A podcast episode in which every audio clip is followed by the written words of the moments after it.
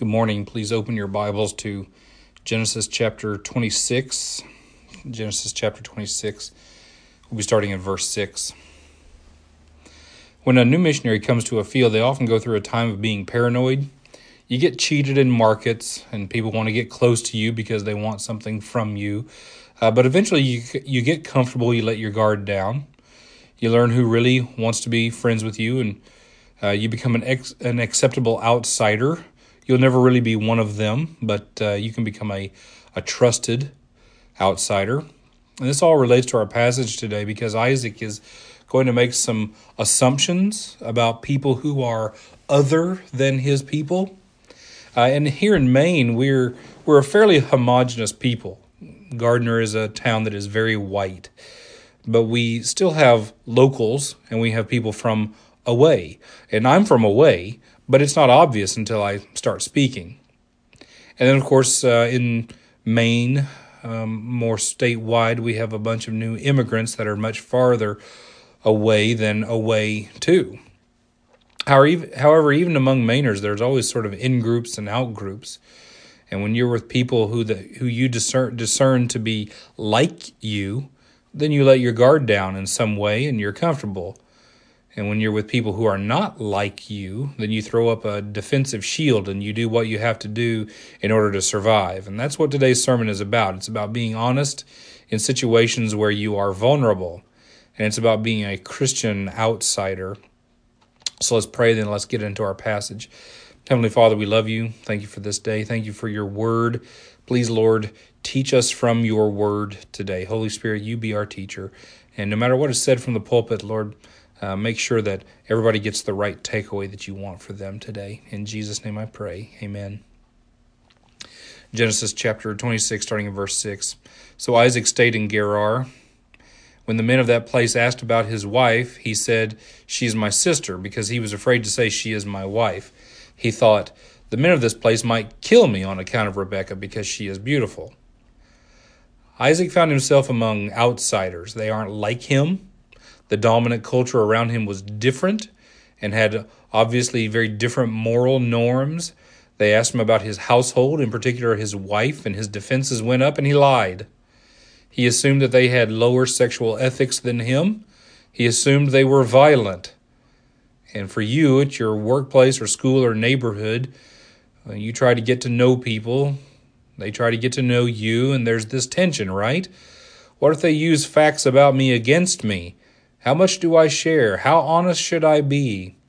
If you share too much, rumors will fly around. If you share nothing, rumors about you being paranoid will fly around. So, how do you honestly portray yourself?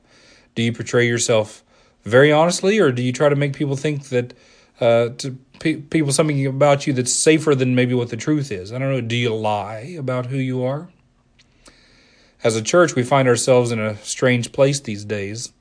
Judeo Christian morals dominated the nation's moral stage for a long time. Now it's not the case. It's the case in some areas, but not all areas. So the church, which used to be part of a guiding light, is now often a target. Pastors can get assaulted for their views, not literally, but lots of negative media, social media attention. Thankfully, I'm not that influential. For Isaac, because he was in a different place among different people, he felt threatened just by being there. He felt so threatened that he did an indecent thing. He lied. And in his mind, it was probably only a half lie because Rebecca was a relative, a cousin of his. And this whole incident, incident, by the way, is a repeat of the past because Abraham did this twice. It all seems so silly from the outside, but when we're in a sticky situation, how often do we resort to silly things? Half truths, which are complete lies, uh, just to save our own skin. How often do we put together, uh, how, excuse me, how often do we put another in the crosshairs so that we aren't the target? And do you really think it'll be okay after everything is found out? And everything will be found out. Even if it isn't really found out, do you think Rebecca saw her husband as a chivalrous and noble knight after this? As a Christian in the world, when people start asking you about your beliefs, especially those which are controversial, what do you do? Do you minimize your unscientific beliefs? Do you say something like, Well, I believe in the resurrection, at least as a metaphor? Or how about if they ask about your, your moral beliefs? Well, the sexuals and morals in the Bible reflect an old world view of marriage's importance in society, and all those things are really somewhat different now. You don't really disavow what the Bible says, but you're certainly tempted to downplay things uh, that um, inside the church's four walls you would actually boldly affirm. But out in public, you might disavow or you might distance yourself from those things. I might even be tempted to preach very differently if there were news cameras recording at the back of the sanctuary. You never know. But you'll be pressed at some point, and eventually you'll either have to stand and affirm your real beliefs, no matter how unpopular, or retreat entirely into a lie. In that moment of testing, what will you do? Let's keep reading. Verse 8. When Isaac had been there a long time, Abimelech, king of the Philistines, looked down from a, from a window and saw Isaac caressing his wife Rebekah. So as Abimelech summoned Isaac and said, She is really your wife. Why did you say she is my sister? Isaac answered him, Because I thought I might lose my life on account of her. Then Abimelech said, What is this that you have done to us? One of the men might well have slept with your wife, and you would have brought guilt upon us. So it came time to fess up. Isaac had to tell an even harder truth. Not only did he lie about his wife, but he had to admit what his motives were. He thought less of the Philistines, so he lied because he thought that they were a bad people. And it's hard to admit, hard to tell your hosts that you thought they were evil people. And the Philistines weren't good people, but apparently they weren't planning on treating Isaac as badly as he assumed they would. So he looks like the worst of the two. Abimelech gets the, the moral high ground and preaches to Isaac instead of Isaac proclaiming the message of the one God to Abimelech. What's more, Abimelech understands the effect of cultural sin on a nation. He fears that if one man defiled one woman, the whole nation might have come under God's judgment. And, folks, it's true. When a whole nation tolerates one sin too much, then the whole nation uh, gets affected by the dam bursting. Whole new categories of sin come from the toleration of one single, solitary, harmless looking sin. Let's talk about hypocrisy for a moment in your life, whatever false front you are putting out there for people to see will eventually come crashing down. It's never a good idea to be fake or to put on airs.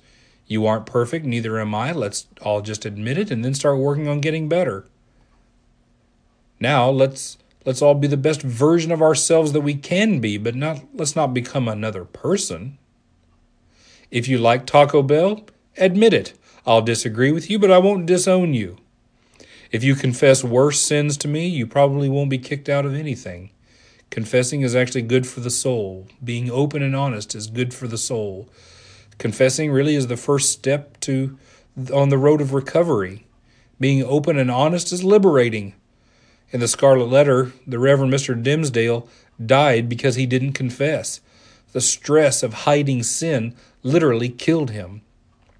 When he confessed, well, he hadn't felt so good in years for just a few minutes before he died. I don't intend to ever use this pulpit to make you think that I'm better than I am. It's good for me to let all of you know that I'm an imperfect pastor. I'm not sinless by far, and I'll offend you at some point. I'll let you down if I haven't already. Keeping up appearances destroys a pastor's family, and when exposed, hypocrisy gives the world another arrow to shoot at the church. The church is assumed to be perfect, but we aren't. Let me just set the record straight. This congregation is filled with imperfect people. The difference between us and the world is that we're forgiven and we're getting better according to God's standard of what is better. And the consequences for you as an individual or us as a church of putting forward a false front or trying to hide the things we believe that are less socially appealing is that people are going to get hurt when the walls collapse.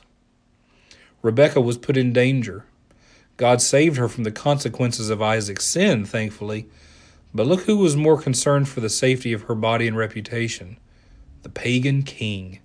Let's keep reading. Verse 11. So Abimelech gave orders to all the people Anyone who harms this man or his wife shall surely be put to death. Isaac didn't protect his wife, the non believer did. Listen to me. If, if Christian people, if the church won't do what's right and God has to raise up non believers to head up the necessary charities and ministries that the world needs, then we've really failed.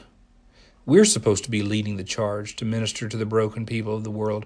We're supposed to be the ones in tune with human suffering more than anyone else. We're supposed to be the loudest voice proclaiming the good news that people don't have to live this way anymore. We're supposed to be the ones offering freedom from sin and depravity. And our freedom, our definition of freedom is different from the world's. It's true. It should be different. But if the world is the first place people turn for salvation, they won't find it. The church needs to at least be second on the list of places to turn, and they'd better find something different and better here. In this situation, Abimelech did a better job at, at protecting the dignity of Rebekah than Isaac did. He at least was more passionate about it, not just a scolding for taking another man's wife, death. Now let's connect this to the New Testament. In 1 Peter Peter talks to Christian people living in a pagan world about uh, being above reproach. I'm going to quote two verses. First, chapter 2, verse 12. Live such good lives among the pagans that, though they accuse you of doing wrong, they may see your good deeds and glorify God on the day He visits us. God doesn't intend for you to live a very secluded life. He intends that the world sees what a Christian life looks like and he intends to show that it is a better way of living to the point that if even if non-believers aren't persuaded by your life to become Christians, they at least show by their patterns of living that the Christian way of life was more fruitful. But it won't be much benefit of them until unless they believe in the end. Now look at chapter 2 verse 9. But you are a chosen people, a royal priesthood, a holy nation, God's special possession, that you may declare the praises of him who called you out of darkness into his wonderful light. We are priests, a royal priesthood, but we're not priests for each other. Jesus is my priest. Jesus is your priest if you're a believer. I'm only for a priest for someone who doesn't know Jesus. I've got neighbors, friends, family members who don't know Jesus. I'm their priest. I'm the bridge between them and God. My life needs to be good and moral enough that non believers come to me when their lives fall apart because they know I have something they need. If their lives are more moral than mine, they're not going to come to me for anything. Sinful and broken people came to Jesus all the time for forgiveness, for healing, and to put their lives back on track. The world around him accused him of being a glutton and a drunkard and a Sabbath violator, but the real sinful and broken people of his day knew that he had something that the Pharisees didn't have. There's a, a woman named Rosaria Champagne Butterfield, and, and with a, a name like that, she has to be important. She is a professor at Syracuse University. She was a non believer, very far from the Lord. And then, uh, actually, to do some research for an article or for a book or something, she became friends with some Christian people. Um, and she began going to their home for dinner and for conversation and really for research. And in the end, she became a believer and became a very changed person. And her testimony uh, and her advice on how to reach out to non believers, she wrote in a book called uh, The Gospel Comes with a House Key. Her contention is that non believers are more likely to come to faith if they sit around the table and share life with Christians. Accounts of first century Christianity confirm her hypothesis, too. Effective evangelism happened in homes around tables. Mrs. Butterfield and her husband basically have an open door around dinner time at their house, and people from all walks of life come and sit at their huge dinner table every night. It's not fancy food or a fancy setting, it's just hospitality. It's their platform to show Christ's love and concern, and they get the chance to share the gospel a lot from the com- comfort and sanctuary of their own home. And so here's my challenge for you. You've got some people in your life that are outsiders, just like Isaac. He was an outsider in a different culture, and you've got outsiders around you all the time, too. And there may be some level of suspicion between you and your neighbors or people around you. There may be distrust. But God has called you to evangelize such people. Not sociopaths that you fear, but people in your life that need to know the Lord. So invite them to dinner once a month or over the next 12 months. Take them from being outsiders to being insiders. Share life and conversation around the table. Share very openly. Your openness will encourage them to be open. And open lives tend to lend themselves to open hearts. Open hearts can hear the gospel and not shun it so easily. You need to be fearlessly open in our world. The pagans around you might not be as fierce as you think they are. You need to be open and honest in order to grow as a person. You need to be open and honest to outsiders if you're going to have a chance of building enough trust so that you can share the gospel with them. Our homes and lives need to be as open as the waiting arms of Jesus. Trust God, be vulnerable, be fearless, and open your life and home to the people of the world. Be the host, even while we are strangers sojourning in this world. Let's pray. Heavenly Father, we love you and we thank you for this day. We thank you for your word, and we ask, Lord, for the boldness and the opportunity to invite somebody into our home for a simple meal and some wonderful conversation. And Lord, please always let that conversation eventually come around to you and give us the chance to share our homes, our food, our lives, and our Lord, our, our message and our gospel with the people around us. In Jesus' name we pray. Amen.